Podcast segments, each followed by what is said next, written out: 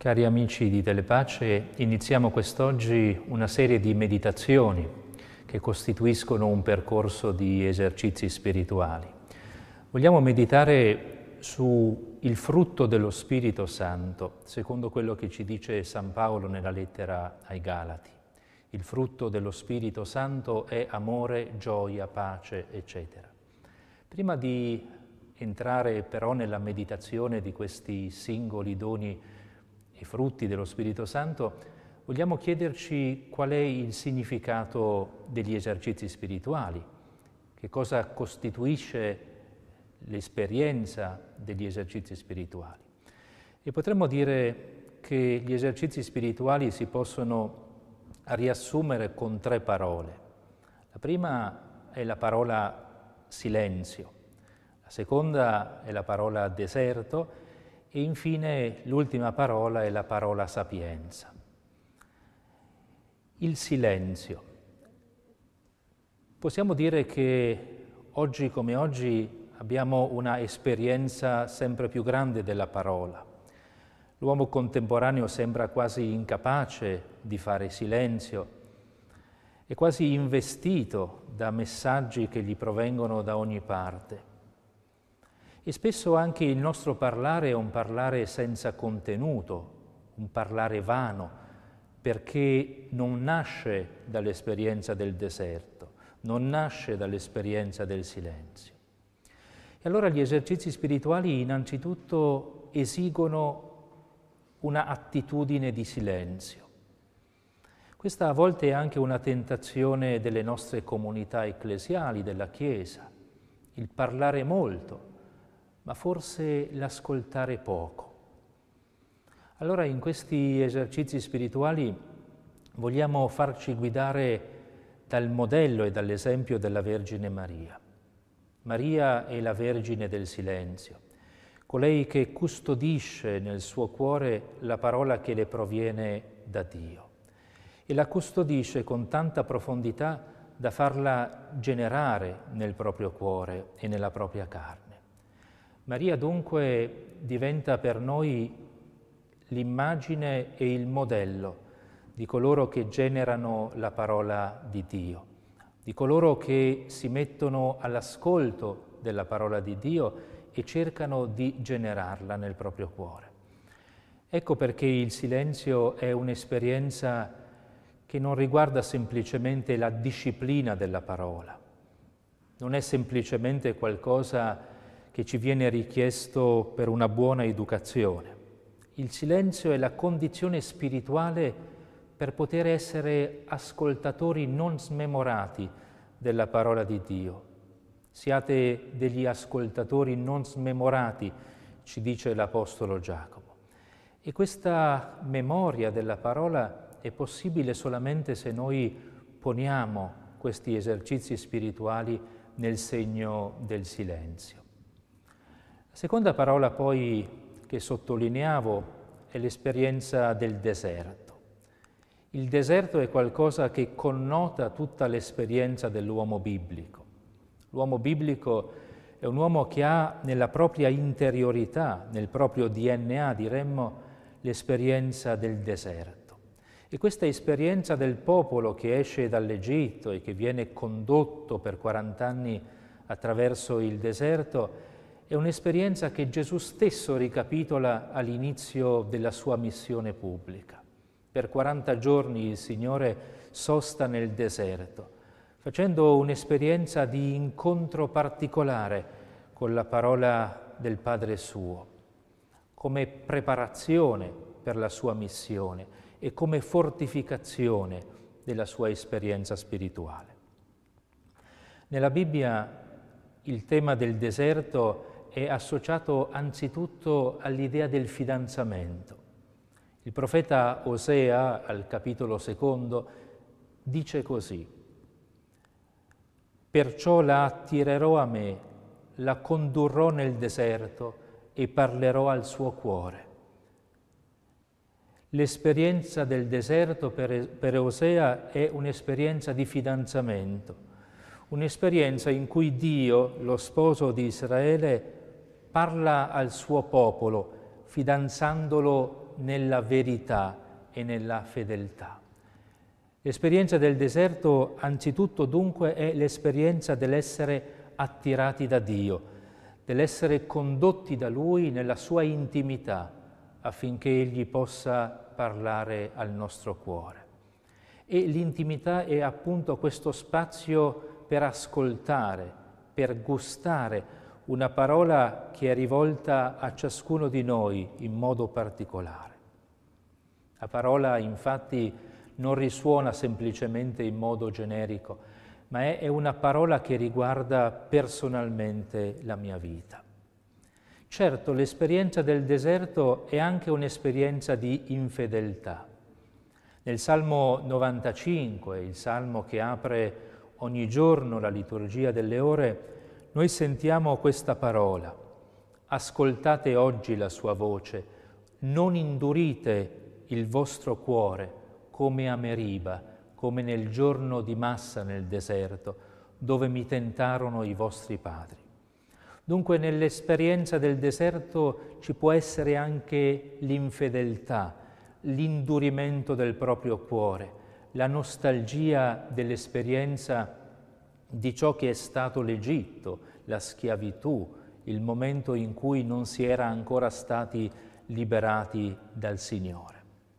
Dunque l'esperienza del deserto è un'esperienza ambivalente, occasione di grazia e anche occasione di tentazione.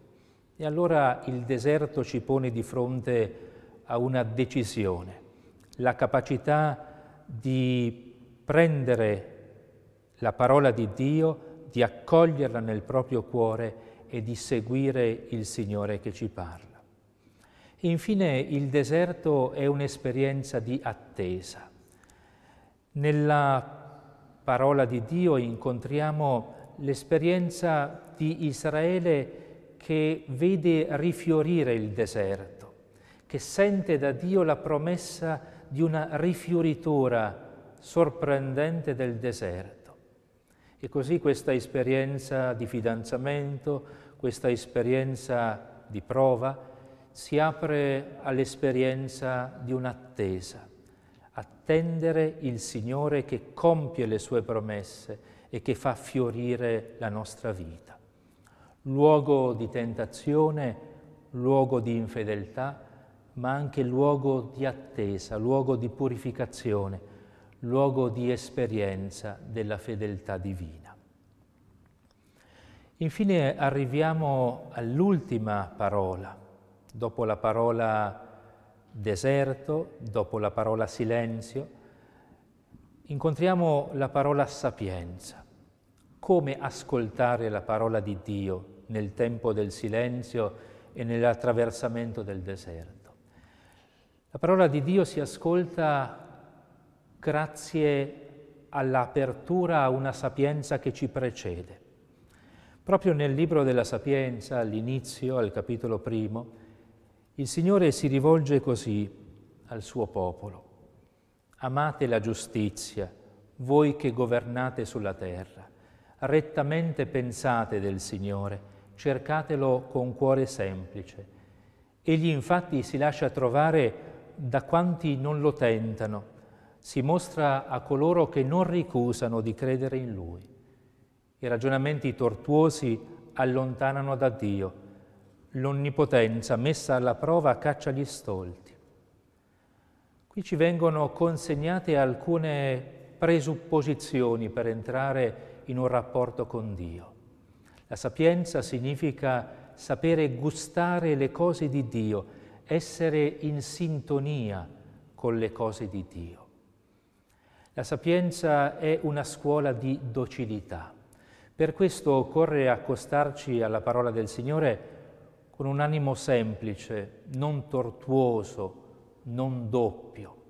Ciò che impedisce l'incontro con la parola di Dio non è tanto l'esperienza della nostra fragilità o addirittura l'esperienza del nostro peccato.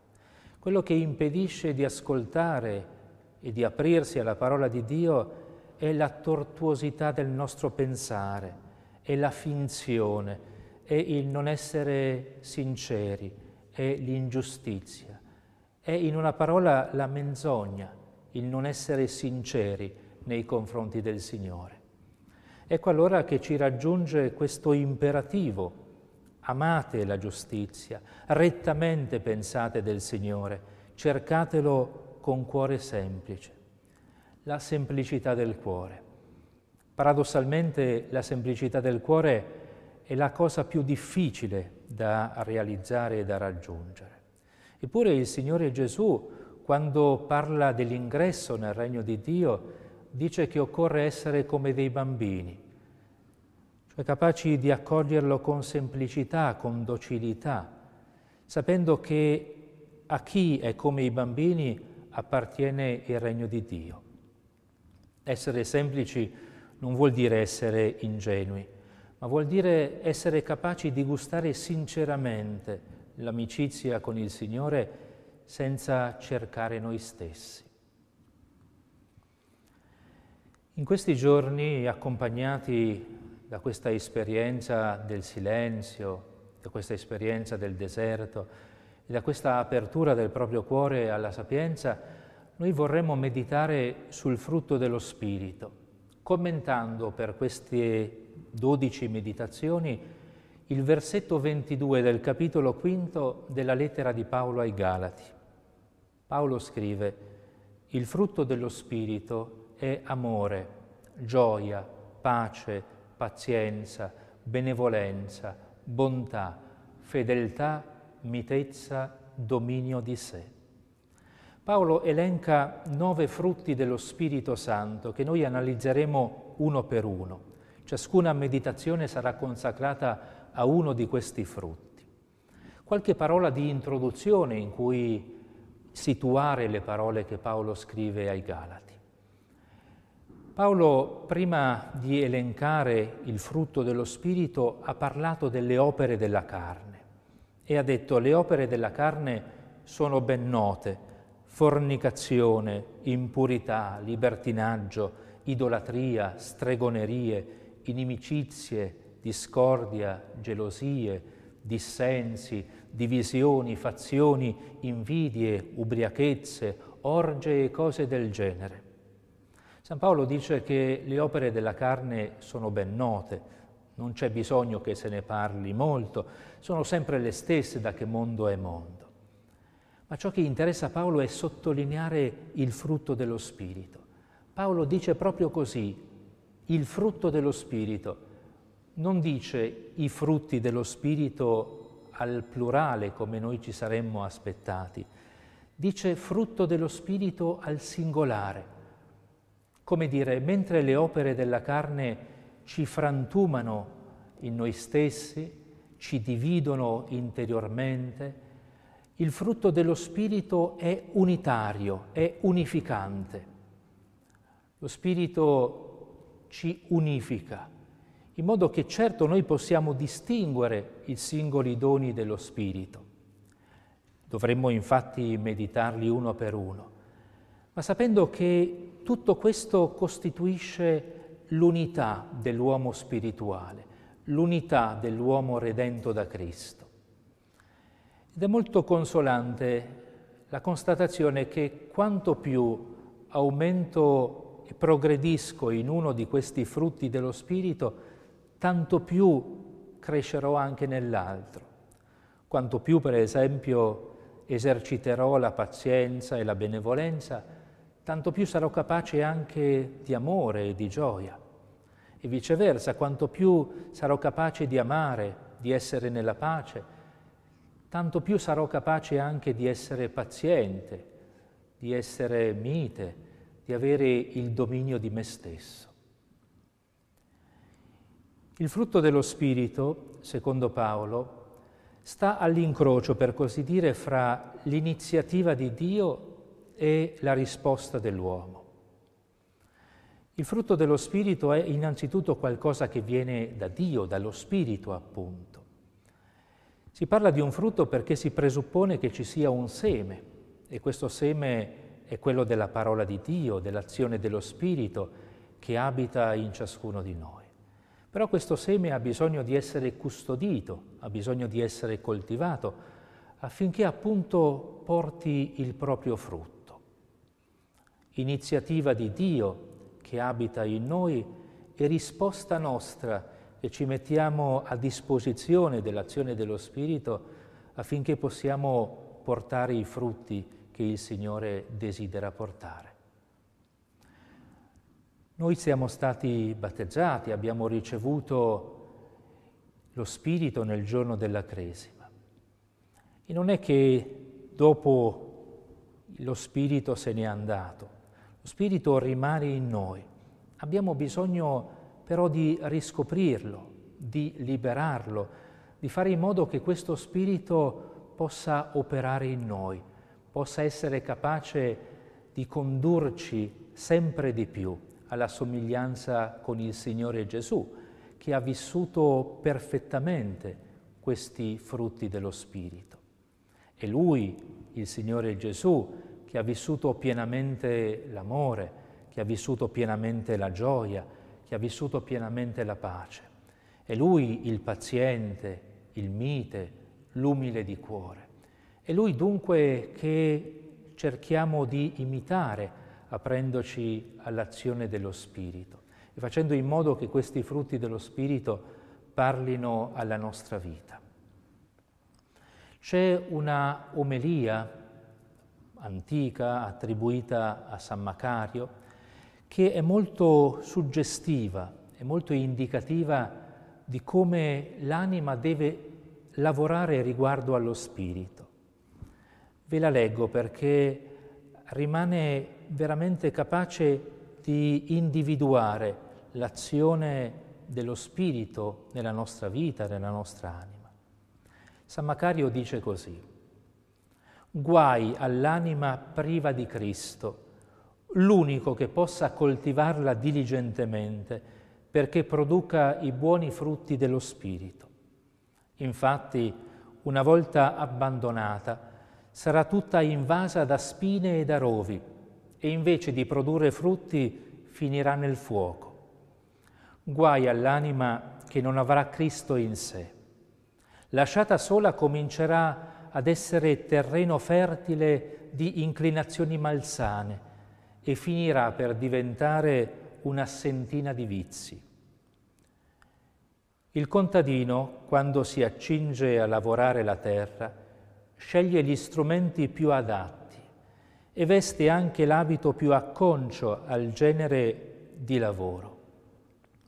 Così Cristo, Re dei cieli e vero agricoltore, venendo verso l'umanità devastata dal peccato, prese un corpo umano e portando la croce come strumento di lavoro, dissodò l'anima arida e incolta, ne strappò via le spine e i rovi degli spiriti malvagi, divelse l'olio del male e gettò al fuoco tutta la paglia dei peccati.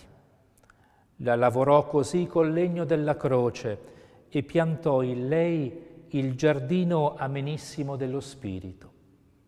Esso produce ogni genere di frutti soavi e squisiti per Dio, che ne è il padrone.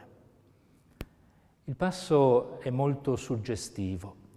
Ci viene presentata l'immagine di Cristo come il vero agricoltore della nostra anima. La nostra anima è spesso un campo pieno di erbacce o di frutti cattivi, ma l'agricoltore divino indossa un corpo umano, si fa carne della nostra carne e porta lo strumento della croce, lavora con la croce la nostra anima perché siano strappate tutte le cose negative e la nostra anima possa diventare un giardino che produca frutti graditi a Dio, il giardino amenissimo dello Spirito, come dice San Macario. Questo è allora il compito che ci è consegnato in questi giorni, fare in modo che l'agricoltore divino, che Cristo, possa lavorare nel nostro cuore, perché ciascuno di noi possa portare quei frutti graditi a Dio.